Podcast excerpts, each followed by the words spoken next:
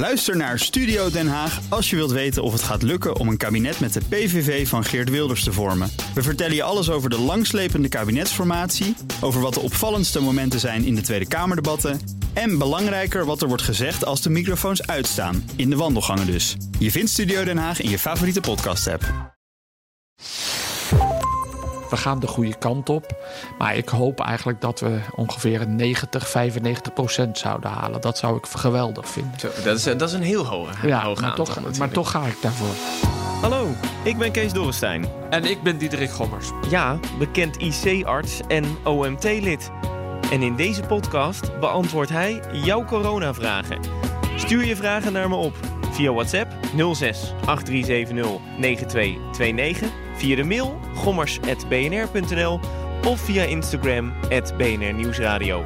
Dan leg ik ze aan hem voor. Vraag het. Gommers. Goed dat je er weer bij bent, dat je luistert naar de podcast. Want in deze podcast weer veel interessante vragen. Waaronder de vraag: kan een gevaccineerd persoon nog iemand anders besmetten die niet gevaccineerd is? En moeten we de ziekenhuiscapaciteit en die op de IC's niet gaan vergroten voor een volgende pandemie? Maar eerst, Diederik, er moet me toch één dingetje van het hart. Een radio-dj van 3FM, die heeft gezegd dat hij een tatoeage van uw hoofd wil laten zetten. Ja, nou, hij had het idee eh, opgedaan met zijn collega's uit Zweden, geloof ik, uit Scandinavië. Daar had iemand het gedaan. Uw hoofd getatoeëerd? Nee, nee, nee. De, de, de, degene die daar iets over COVID zei in Zweden, eh, de deskundige. En ehm, ja, ze doen het voor een goed doel. Eh, ik zou het niet doen. maar ja, als ze er geld mee halen, ophalen voor een goed doel, in dit geval voor het Rode Kruis. En hij is zo gek, ehm, ja, dan moet hij het maar doen. Maar dit zijn John de Wolf-achtige taferelen van die man die toen eh, volgens mij op zijn rug een hele grote John de Wolf afbeelding ja, maar ik hoop, dit wordt een kleintje. Dit wordt een kleintje. en ze gaan ook nog plaktatoeages maken. Nou ja, daar mij. gaat het uiteindelijk om. Hè. Het, het eerste, er moeten dus 2000 plaktatoeages verkocht worden voor 5 euro. En als dat allemaal gebeurd is, dan wil hij een, tat- een echte tatoeage op zijn onderbeen zetten. Ja, nou dan heb je het leven wel uitgespeeld als iemand je- jou op zichzelf tatoeëert. Ja. Echt gek. Niet te lang over nadenken. Nee, precies. Wat voor dikkie. Het is wel een gekke situatie, inderdaad. Eh, ondertussen, in een ehm, wel een, ja, een, een strenge week. Persconferentie gehad. Eh, we krijgen geen versoepelingen. En de eerste vraag van Sabine, die ehm, sluit er wel heel goed bij aan. Zij zegt: de cijfers lijken weer te stijgen. Nou ja, deze week sowieso. Eh, wat kunnen we nu nog doen om ze echt weer naar beneden te krijgen? En hoe kunnen we mensen weer motiveren? Ja, nee, ze heeft helemaal gelijk. Eh, de cijfers gaan echt de verkeerde kant op. Ehm, en dat betekent dat we het met elkaar niet goed doen. Eh, en wat je vooral ziet, hè, want ehm, heeft het dan te maken vanaf begin december lopen de cijfers eigenlijk weer op. Toen is het ook kouder geworden. Je ziet ook in Duitsland dat de cijfers oplopen, maar misschien ook wel in Italië en Spanje. Daar is het minder koud. Dus eigenlijk wat je vooral ziet, ehm, en dat is ook logisch, we, we mobiliseren meer. Dus we hebben meer verplaatsingen. Je ziet meer bewegingen op de weg. Maar vooral ook zie je veel meer winkelende mensen. Ehm, en dat gaat eigenlijk de verkeerde kant op. Dus wat we in ons in maart, april nog goed lukte om echt, echt thuis te blijven.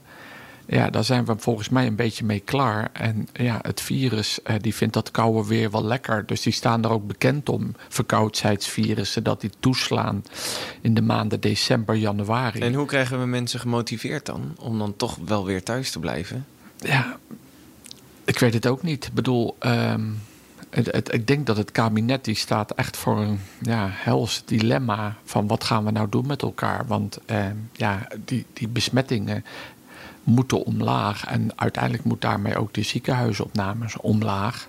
En we moeten nog die tijd overbruggen totdat we dat vaccin echt aan behoorlijk eh, aantal mensen hebben kunnen geven. Is er een kans dat we eigenlijk deze situatie houden totdat dat vaccin bij genoeg mensen er is? Dus misschien wel een paar maanden gewoon deze situatie? Nee, maar goed, wat we de afgelopen dagen hebben gezien, die aantallen en het tempo waarmee het stijgt. Ja, dan eh, is dit gewoon het, eh, de derde golf die daaraan zit. Maar zitten we niet nu nog in de tweede golf? Dus is dat dan niet een verlenging van de tweede golf? Ja, maar hij was aan het dalen en we zitten nu op een plateau. Maar als, die, als dit nu zo doorzet, gaan die aantallen weer zo omhoog. En krijg je weer een nieuwe piek. En hoe je het wil noemen, maakt Ja, me niet uit. gewoon een nieuwe piek, maar je krijgt gewoon een nieuwe piek. En, en dat betekent dat we ons echt moeten realiseren met elkaar. En dat moet echt iedereen. Dat we ja, echt iets moeten veranderen aan ons gedrag. En als je heel eerlijk bent, en ook, en ook ik. ehm, ja, zit het niet meer tussen je oren dat je echt thuis moet blijven. Hè? bedoel, je denkt, ik moet niet te veel mensen zien. Maar eigenlijk is de enige oplossing, we moeten allemaal thuis blijven. Ja, ik, want er komt ook nog een vraag binnen van eh, Mandy en Jane. Die stelden eigenlijk nagenoeg dezelfde vraag. Die zeiden, is het niet gewoon heel simpel... ehm, de, de hele wereld, of in ieder geval het hele land... drie weken in totale lockdown... alleen essentiële beroepen die buiten mogen komen... kunnen we het, dan, het virus dan gewoon niet wegkrijgen? Ja, dat is eigenlijk het meest eenvoudig. Als je het zo eenvoudig zegt, is dat wel voor, vanuit het virus gezien het beste. Ehm, maar het valt natuurlijk niet mee. Ga eens drie weken thuis zitten. Ik word al gek als ik een paar dagen thuis zit. Ehm, eh, Oké, en je moet dan misschien nog wat, voor enkeling moet dan nog wat boodschappen kunnen doen. Maar dat is nogal wat. Dus, en waar, waar je vooral bang bent, is als stel ervoor hè, dat de regering zoiets zou besluiten. eh, maar daar zijn we nog lang niet. Ehm, dan, wat je dan vaak weer ziet, is op het moment dat het dan vrijgegeven wordt dat iedereen zo blij is en dat je dan eigenlijk een overshoot ziet, dat mensen weer bij elkaar komen en dat je eigenlijk het effect weer niet teniet doet. Dus je moet na zo'n eh, ernstige lockdown moet je ook oppassen dat je dan weer niet te snel denkt en nou zijn we er helemaal vanaf. Eh, want dat hebben we nog nooit zo goed getest. Er is in een artikeltje verschenen in een medisch eh, blad en daar hadden ze in een kleine land hadden ze dat gedaan en dan zien ze eigenlijk dat je die effecten te niet doet. Ehm, eigenlijk voorbij zijn als je daarna te snel weer gaat feesten of bij elkaar komt. Zoals wij met elkaar ook zeg maar in de maand juli eh, weer op vakantie gegaan zijn en meer eh, terrassen en feesten hebben toegelaten. Maar, maar dan denk ik toch, ehm, er wordt altijd gezegd... je moet twee weken in quarantaine. Dan ben je van het virus af of dan kan je niet meer mensen besmetten. Als iedereen twee weken of drie weken zelfs binnen heeft gezeten... dan gaat het daarna dus toch pieken. Maar hoe kan het dan nog dat het daarna gaat pieken? Hebben er nog Omdat je het virus niet kwijtraakt. Snap je? Het is bij nu te veel mensen. Dus als je nu binnen blijft, dan zijn er ook mensen met het virus nu die binnen blijven. Al of niet dat ze het weten. Die besmetten weer andere mensen waarmee ze dan binnen zitten. Dus je bent het nog niet in 14 dagen of drie weken echt kwijt. Dan zou je echt alle mensen, hè, dan zou je heel veel moeten testen. En iedereen die maar een beetje positief is, die moet echt in quarantaine. Totdat hij geen klachten meer heeft. Want als je klachten hebt, kan je dus nog allemaal mensen besmetten. Ja, dat is het idee. Dus als je veel virus bij je hebt, en we nemen aan dat als je veel virus bij je hebt, dat je dan klachten krijgt. Hè. Sommige mensen krijgen nagenoeg van klachten en dan wordt het heel moeilijk. Dus dat, dat stukje, dat je minder mensen tegenkomt en minder besmettingen hebt, dat wordt logischer. En dus uiteindelijk wordt het ook wel minder. Maar je roeit het virus niet echt uit door te zeggen: de hele de wereld gaat drie weken thuis zitten. Dus stel iemand die een hele eh, erge klachten heeft... die kan bij wijze van ook nog vier weken, vijf weken daarna nog iemand besmetten... als hij nog maar gewoon klachten heeft. Ja, dat is een lastige vraag, want de meeste mensen zijn na tien dagen het virus wel kwijt. Maar er zijn ook gevallen als mensen langer ziek zijn, maar dan praat je wel. Dat hebben we gemerkt op patiënten op de intensive care. Dat we langere tijd dat virus gemeten hebben. En die bepaalde mensen hadden dan nog het virus bij zich. Maar ze, hadden ook nog ernstig, ze waren ook nog ernstig ziek. Ik, ik heb niet de medische eh, kennis op dit moment of dat ook voor kan komen bij mensen thuis. Je hoort wel dat sommige mensen langer dan tien dagen klachten houden en dan moeten ze nog steeds in quarantaine blijven. Maar die mensen, ik weet niet of die mensen dan echt getest zijn na twee weken en dat ze dan nog steeds positief eh, een PCR-test hadden. Ja, oké. Nou, eh, wat dat betreft, niet een ideale oplossing, maar ja, dat, het zou wat zijn. Als u die zou hebben, dan, eh, Ja. dan hadden we dat al wel sneller ge- gehad. Ehm, Steven, die gaat een, een stapje verder samen met André. Ehm, ik, ik krijg deze vraag, vragen ook gewoon van mensen die niet eens een vragen insturen, maar die zeggen: Heb je deze al gesteld aan Diederik Gommers? Want straks krijgen mensen een vaccin. En stel je bent gevaccineerd, eh, kan je daarna nog mensen besmetten. Dus dat je bij wijze van het virus wel draagt, er niet ziek van wordt, maar nog wel anderen kan besmetten. Ja, hele goede vraag eigenlijk. Ehm, als je net het vaccin gekregen hebt, dan ben je, kan je nog mensen besmetten. Waarom? Omdat het ook even duurt voordat jij voldoende antistoffen opbouwt. En hoe lang dat precies is, is voor ieder mens weer uh, verschillend. Maar het idee is dat je toch in een maand tijd toch wel voldoende antistoffen moet hebben. Als dat vaccin goed, als jij goed reageert op dat vaccin. Dat betekent daarna, als je na die maand zeg maar ge, uh, geïnfecteerd raakt of uh, virus binnenkrijgt, dan moet jouw lichaam sterk genoeg zijn om dat virus direct aan te pakken en af te breken. Dus eigenlijk al als het in je neus komt, wordt het al afgebroken? Ja, dus op moment dat het cellen binnendringt, gaat jouw afweer aan de slag en zorgt dat het virus weer geëlimineerd wordt, afgebroken wordt. En op het moment dat dat gebeurt, ben je dus ook niet besmettelijk. Snap je? Want het virus wordt gelijk afgebroken. En wat ik vorige keer al gezet heb, het virus kan alleen maar overleven als het in jouw cel, de gastheercel, naar binnen komt en zich daar kan vermenigvuldigen. Dan worden daar miljoenen virus uh, geproduceerd. Uh, en daar heeft hij jouw cel voor nodig. En dus op het moment dat jouw afweer goed werkzaam is als gevolg van het vaccin, krijgt, krijgt het virus daar de tijd niet voor. Dus ja, dan ben je eigenlijk, kan je ook geen virus uitscheiden. Uh, en dus ben je ook geen verspreider meer. Ik denk dat we heel veel weddenschappen nu hebben opgelost. Ja? Ja, dat is. Ik kreeg echt berichten binnen van mensen die zeiden: We hebben een weddenschap thuis. Oké. Ja, de, de ene die zegt van wel, de andere zegt van niet. Leg het eventjes voor.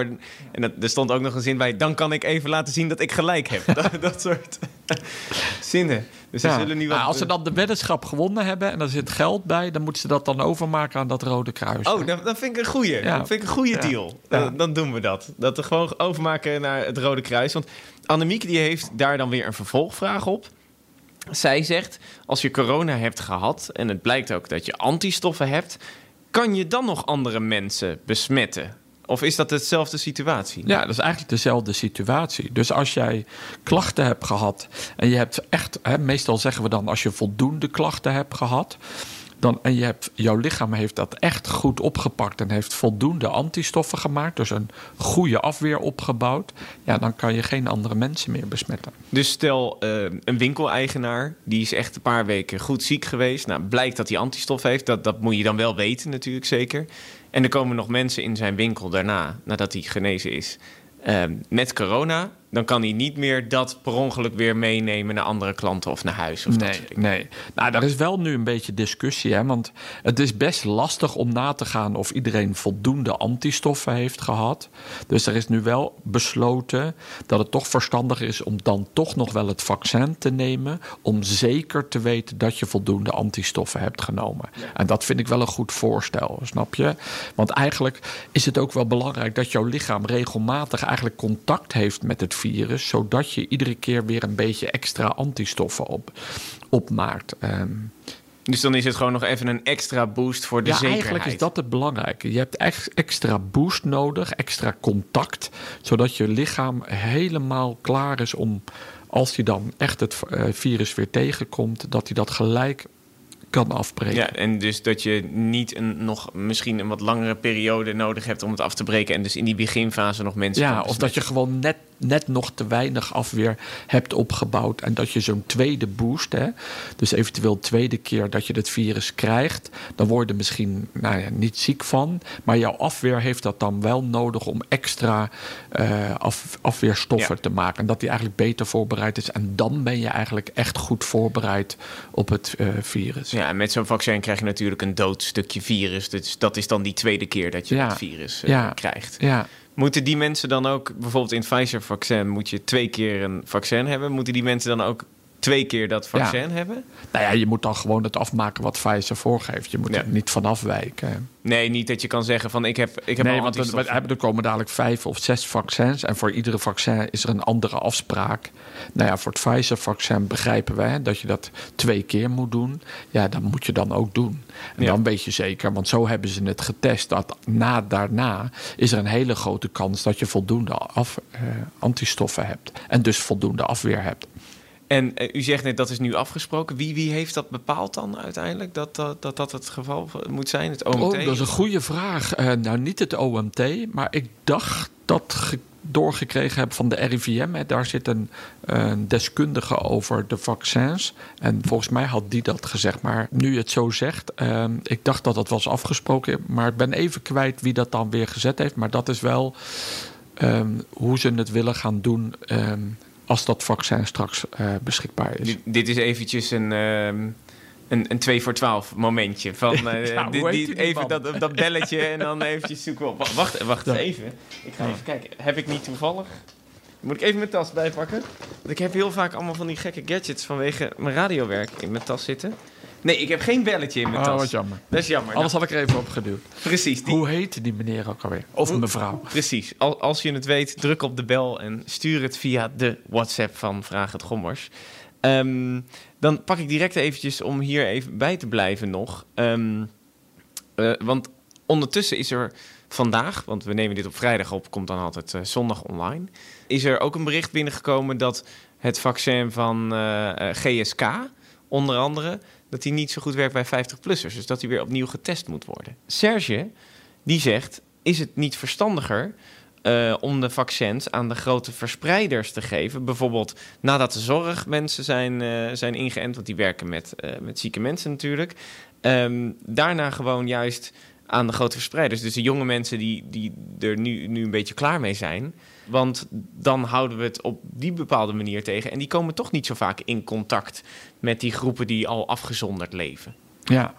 Nou, kijk, de groep is ongeveer ook even groot, begreep ik. Ehm, en dus je kunt er natuurlijk ook zeggen, als dat vaccin natuurlijk minder goed werkt bij een oudere, maar beter bij jongeren, moet je zo'n GSK-vaccin natuurlijk ook dan echt aan de jongeren geven. Ja, ze gaan die wel weer opnieuw testen en doorontwikkelen hoor. Dat, maar eh, als het zou zo zijn, is het natuurlijk veel beter om het aan de jongeren te geven. Er is ook over nagedacht. Welke groep moeten we nou het eerste doen? Is het eerste jongeren? Want die zijn misschien wel, hè, die zien elkaar meer, hebben meer contacten en zijn misschien meer verspreiders van het virus. En dat voorkom je door het vaccineren. Aan de andere kant ze, zorgen zij niet voor een overbelasting van het ziekenhuis. En daarom is de keuze eerst gemaakt door eerst die ziekenhuismedewerkers, die zorgmedewerkers. Eh, want die moeten, hè, die moeten in touw blijven. Die moeten zorgen als er patiënten komen dat, ze dat, dat we die zorg kunnen leveren. En dan vooral ook eh, de mensen die het hoge risico lopen om naar die ziekenhuizen te komen. Dan wel niet hè, het hoogste risico hebben om dood te gaan aan het virus. En daarom heeft eh, de raad besloten om dan te zeggen: ja, oké. Ons voorstel is richting de minister om eerst de hoogrisicogroep te vaccineren. En dat is nu het voorstel. Ja, dat wordt het ook juist inderdaad om die ziekenhuizen maar niet overbelast te hebben. Want anders is er straks misschien ook geen plek dan voor mensen die een auto-ongeluk hebben gehad of, of Ja. dat soort dingen. Omdat het Ja. ziekenhuis vol ligt met allemaal coronapatiënten. Ja, ja. Dus eh, eh, Serge, bij deze helaas, je moet nog eventjes wachten. Jammer, ik ook. Eh, dat betekent trouwens wel, eh, Diederik, dat u, u mag al snel een vaccin hebben. ja, ja. Is, is er al een afspraak gepland? Of? Nee, nee, nee, nee, nee. Volgens mij, ik bedoel, we hoorden nu dat het ehm, ergens halverwege januari, hè, volgens mij de laatste berichten, en toen werd dat ook al gezegd, dat het aantal ehm, de helft was dan we eigenlijk gedacht hebben. Dus ik weet niet precies hoe het, hoe het wordt uitgerold. Of wij, nou ja, als intensivist, eh, een van de eerste zijn, gaan we zien. En dan heb je ondertussen zo'n discussie dat eh, eh, de presidenten van Amerika en Hugo de Jonge heeft ook al gezegd: ik zou best wel voor tv zo'n vaccin willen hebben als voorbeeld van neem nou maar dat vaccin. Eh, nu is er ook wel wat twijfel bij het zorgpersoneel, vooral in verzorgingstehuizen, of ze hem wel willen nemen. G- gaat u nog op Instagram of op, op tv dat vaccin nemen zodat- als een soort van voorbeeldfunctie? Nou, kijk, het is echt belangrijk als wij onze vrijheid terug willen dat, we, dat je vaccineert. Hè. Dat, dat, dat is echt de methode hoe, dat, hoe wij dat virus onder de duim krijgen. Ehm, maar wat ik vorige keer ook gezegd heb, jij mag zelf beslissen of je dat doet, ja of nee. Ehm, en als je twijfelt, ehm, ja, en als het dan helpt als ik laat zien dat ik dat vaccin neem, om die reden zou ik het doen. Maar iedereen moet echt zelf beslissen. Maar ik zou toch hè, voor hulpverleners en dat het toch echt belangrijk is dat dat werk wat zij doen, eh, dat ze gevaccineerd zijn. Maar de hulpverlener zegt ook terecht, en dat vind ik ook haar of zijn goed recht, dat hij zegt: ja, maar als ik niet vaccineer, ik heb altijd goede beschermingsmiddelen op.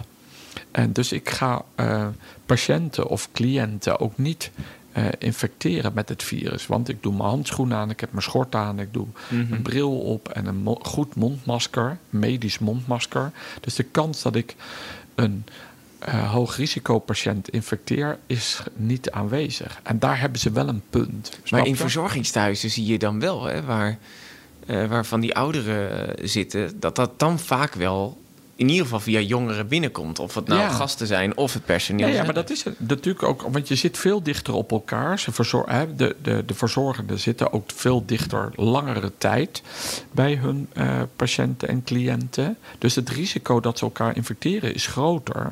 En daarom zou het heel goed zijn als zij zich laten vaccineren. Maar als zij goede reden hebben om dat niet te doen, ja, dat betekent dat ze zichzelf goed moeten beschermen om uiteindelijk de ouderen daar niet te infecteren. En dat betekent dat, dan, hè, dan moet je de hele dag misschien wel met een pak aan en maskers op.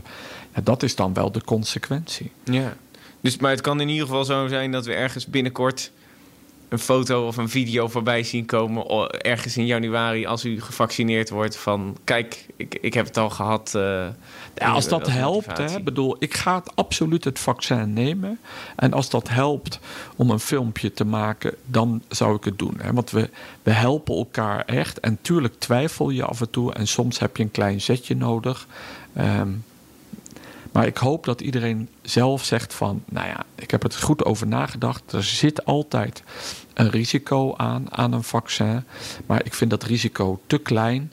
Eh, en ik vind het voordeel en wat de- het doel wat we met elkaar hebben, is een groter belang. En daarom doe ik het toch. toch. Eh, Dat is vaak een van de gegeven redenen. Hè, van wat nou als er een risico aan vastzit. Op het moment dat de, de EMA, de medicijnautoriteit, het heeft goedgekeurd, dan is dat risico heel klein in te Ja. schatten. Nou ja, kijk wat er nu gewoon ontstaat. En dat is ook logisch.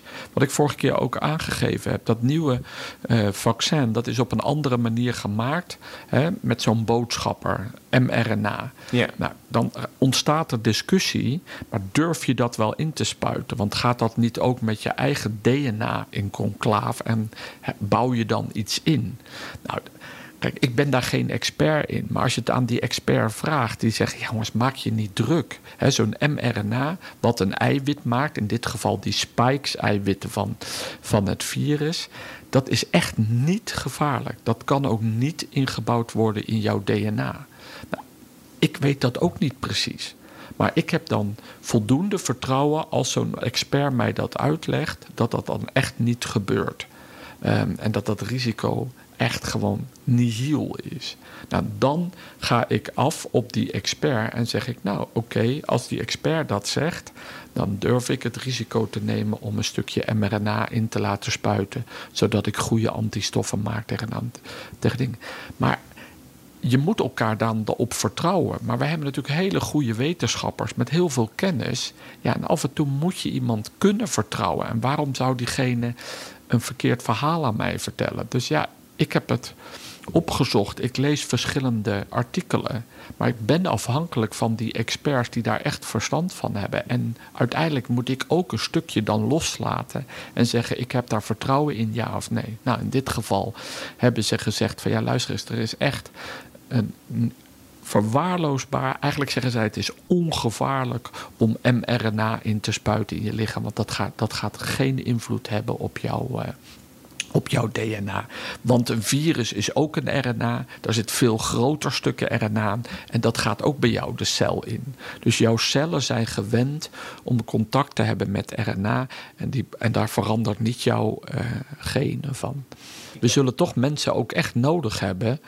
ehm, die het vaccin zullen nemen. En dus ik heb goede hoop. En ja, er werd gezegd dat twee derde van de zorgmedewerkers het vaccin nemen. Dat is al veel hoger dan bij griep. Ehm, nou, dus we gaan de goede kant op. Maar ik hoop eigenlijk dat we ongeveer een 90, 95 procent zouden halen. Dat zou ik geweldig vinden. Zo, dat, is, dat is een heel hoge, Ja, hoge maar aantal toch, maar toch ga ik daarvoor. Nou, dat vind ik een mooie motivatie. Ehm, een, een hele andere vraag eh, komt eraan eh, van eh, Jeroen. Ondertussen, ehm, het grappige is, ik heb gisteren even al de appjes en mails doorgenomen. Er zijn ook heel veel mensen die gewoon even mailen van hey, wat fijn dat jullie deze podcast maken. Ik heb geen vraag nu, maar ik vind het wel leuk dat jullie dat doen. vind ik dan toch grappig. Uh, ik krijg steeds, steeds meer hele lange brieven opgestuurd van mensen die gewoon even hun verhaal kwijt kunnen. Dat vind ik echt uh, vind ik leuk. Uh, Jeroen die kwam met een idee. Die zegt, moeten we de IC-capaciteit niet gaan verhogen in Nederland... voor bij een volgende pandemie of op het moment dat er een grote ramp is in Nederland... als corona voorbij is? Ja, ja, eigenlijk heel logisch. Hè, want nu komen we zoveel IC-bedden tekort en daarom moet het hele land op slot. Dus hij heeft een hele logische vraag. Ehm, en wat we nu ook in de tussentijd gedaan hadden, toen het in maart uitbrak, hadden we nog te weinig apparatuur. Hè, te weinig beademingsapparaten of een monitor of een infuuspomp. Nou, dat is allemaal besteld. En als je nu in het Erasmus komt, dan hebben wij hier normaal 44 bedden. En nu op de achtste verdieping hebben we de gewone afdeling omgebouwd tot intensive care. En daar staan al die apparatuur. Dus wij kunnen in no time opschalen naar 100... De, gewoon de, de verdiepingen te openen eigenlijk. Ja, naar 104 IC-bedden. Dus wij kunnen bijna ja, ruim verdubbelen. Maar het probleem is, we missen die verpleegkundigen. Dus je kunt wel fysiek ruimtes hebben, een bed, een beademingsapparaat en alle spullen die je nodig hebt, die staan daar. Maar als je daar een patiënt neerlegt, moet er ook iemand voor zorgen. En goed in de gaten houden. Daarvoor heb je een verpleegkundige nodig. Die verpleegkundigen hadden we al tekorten eh, voordat de corona kwam. Want eigenlijk hadden we in Nederland ongeveer 1150 bedden. Eh, maar er waren er al 100, 150, misschien wel 200 gesloten. Omdat we te weinig verpleegkundigen uh, tot onze beschikking hebben. En daar zit de grootste uitdaging. Dus we moeten het werk voor die verpleegkundigen aantrekkelijker maken.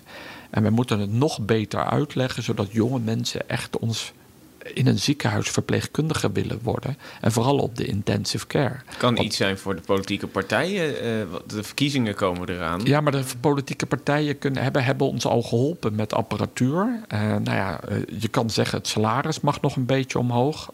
Prima. Maar op een gegeven moment moet het werk ook gewoon leuk zijn. dat mensen zeggen, nou, ik wil dat gaan doen. Dus wij moeten ook wel als dokters en als ziekenhuizen laten zien wat voor mooi vak dat is. En wij moeten ook zorgen, en dat is nu de rol van die verpleegkundigen. Zij moeten ook de handschoenen oppakken om te zeggen: ja, maar wij willen wel een aantal dingen veranderd hebben. Snap je? Een aantal mhm. dingen vinden we aan dit vak, hoe we het nu hebben ingericht. Dat moet je dan goed. tegen die dokter of tegen de Ja, tegen de ziekenhuisdirecties zeggen. En dat is nu wat er wel speelt. Dus je merkt nu aan de politieke partijen dat ze in, goed in gesprek gaan met die verpleegkundigen. En die verpleegkundigen moeten eigenlijk vooral zeggen: nou, het vak ons werk wordt leuker als jullie dit en dit en dit veranderen. Maar dat moet vooral in gesprek met die verpleegkundigen. En dat hoop ik dat de politiek dat gaat doen. En als dat gebeurt en we, en we krijgen veel meer verpleegkundigen, ja, dan kunnen we zo die bedden openen. En dus dan is het een beetje de vraag: wanneer doe je dat? Doe je dat we hebben zeg maar niet altijd veel bedden nodig. Dus eigenlijk moet je gaan denken dan. Eigenlijk moet je een soort flexibele schil maken. Ja. dus eigenlijk op het moment dat we. Je kan oproepen. Ja, dat je als je crisis krijgt. Dan moet je eigenlijk mensen kunnen oproepen en die komen je dan helpen op de intensive care. Nou, dat is best lastig. Want ja, je kan niet zeggen, ik, ik, ik ik kan werk en dan zeg ik, nou, dan ga ik even naar het ziekenhuis en dan doe ik. Hè. Je hebt ook echt wel een opleiding nodig. En misschien moet je dat dan per jaar ook herhalen. Eh, maar er zijn wel ideeën nu. Hè, want we hebben nu gezien hoe nou ja, de vliegtuigen staan stil. Um, um, de horeca is dicht. Dat zijn wel mensen die gewend zijn om met andere mensen om te gaan, die dat ook leuk vinden. Dus ja, dat zijn eigenlijk wel aantrekkelijke groep die je misschien ook kunt uitdagen als het dan crisis is, als ze dan in de ziekenhuizen komen werken. Maar dan moeten wij daar wel plannen voor maken samen met het kabinet en de regering en andere partijen om te zeggen: oké, maar hoe gaan we dat dan doen? Hoe gaan we dat financieel doen? Hoe gaan we die mensen een opleiding geven? Mhm. En hoe zorg je dat ze hun kennis behouden blijft? Dan moeten ze eigenlijk ieder jaar misschien wel een maand of twee maanden terugkomen in het ziekenhuis om weer even een opfriscursus te krijgen. Een soort van vrijwillige brandweer, alleen dan voor uh, ja. uh, IC-verpleegkundigen. Ja, en, en het zou natuurlijk heel mooi zijn, want die, kijk, die mensen die hebben nu geen baan En, en nu zit iedereen hè, heel moeilijk, die zitten financieel in de problemen. Maar als we die mensen dan zouden kunnen inzetten in ziekenhuizen, ja, dat zou dan snijdt het mes eigenlijk aan twee kanten. Maar dan moeten we nog wel een aantal dingen oplossen. Ja, dus eigenlijk mensen die dat niet als eerste baan hebben, maar wel bereid zijn om een opleiding te volgen en zich bij te laten blijven scholen Ja. voor het moment dat. Ja, en dan krijgen ze eigenlijk een dubbele baan. Ja. Dus op het moment dat er crisis is en hun normale werk valt, valt weg, dat ze dan kunnen helpen in een ziekenhuis. Eh, en omdat ze dan die opfriscursus gedaan hebben ieder jaar, kun je ze ook echt gelijk ook echt gebruiken. Snap je? En weten ze ook wat ze moeten doen. Nou, eh, bij deze, wie, is er al iemand dit aan het opzetten? Of? Nou, er zijn echt wel plannen. Dat, dat er, er zijn uitzendbureaus die bezig zijn om eh, KLM-mensen in te zetten, dus stewardessen en ook horecapersoneel. En in sommige ziekenhuizen gebeurt dat nu al, in kleine aantallen. En er is ook een, een, een stichting. eh, die bezig is om te kijken, zijn er nog verpleegkundigen die in het verleden eh, weggegaan zijn? Kunnen we die oproepen? Die werken nu misschien el- elders, maar kunnen we die in de, in de tijd van een crisis tijdelijk terughalen? Dus er zijn heel veel goede initiatieven. En nou, eigenlijk moeten we dat allemaal bij elkaar brengen en dan eigenlijk dat ja, goed inrichten. Eigenlijk een platform eh, om dit echt voor de toekomst, want ja, voor Ja. nu is het te laat, eh, Ja. in ieder geval. Ehm, maar voor in de toekomst dat we het ook echt goed geregeld eh, hebben. Ja, Ja, nou dat bij deze. Denk er alvast over na als je dit luistert en eh, je voelt je eh, geroepen. Eh, we zullen je niet verplichten om een Diederik Gommers tatoeage te nemen. Zeker niet. Wat dat, dat gaan we zeker niet doen. Dat laten we één misschien licht gestoorde radio-dj eh, doen. Voor Eh, een goed doel, Voor het goede doel wel. Dus dat is, eh, dat is, dat is goed. Het gaat om Sander Hogendoorn trouwens. Hè. Ere weer ere. Toekomt die het idee heeft bedacht. Ehm, heb je zelf vragen? App die dan naar mij. Geef je mijn nummer 06 8370 9229 of mail die naar gommers.bnr.nl en abonneer je vooral op de podcast. Want op het moment dat je je vraag hebt gesteld, komt hij op een grote lijst. We pakken elke week gewoon een paar vragen daaruit en dan hoor je ook of hij voorbij komt. En je wordt ook slimmer van allemaal andere dingen waar we het over hebben. Ehm, tot volgende week, zou ik zeggen. Ja, Hartstikke tot idee. volgende keer.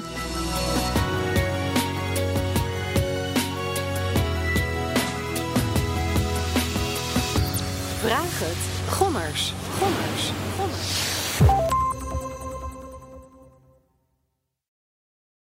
Ook Bas van Werven vind je in de BNR-app. Ja, je kunt live naar mij en Iwan luisteren tijdens de ochtendspits. Je krijgt een melding van Breaking News. En niet alleen onze podcast Ochtendnieuws, maar alle BNR-podcasts vind je in de app. Download nu de gratis BNR-app en blijf scherp.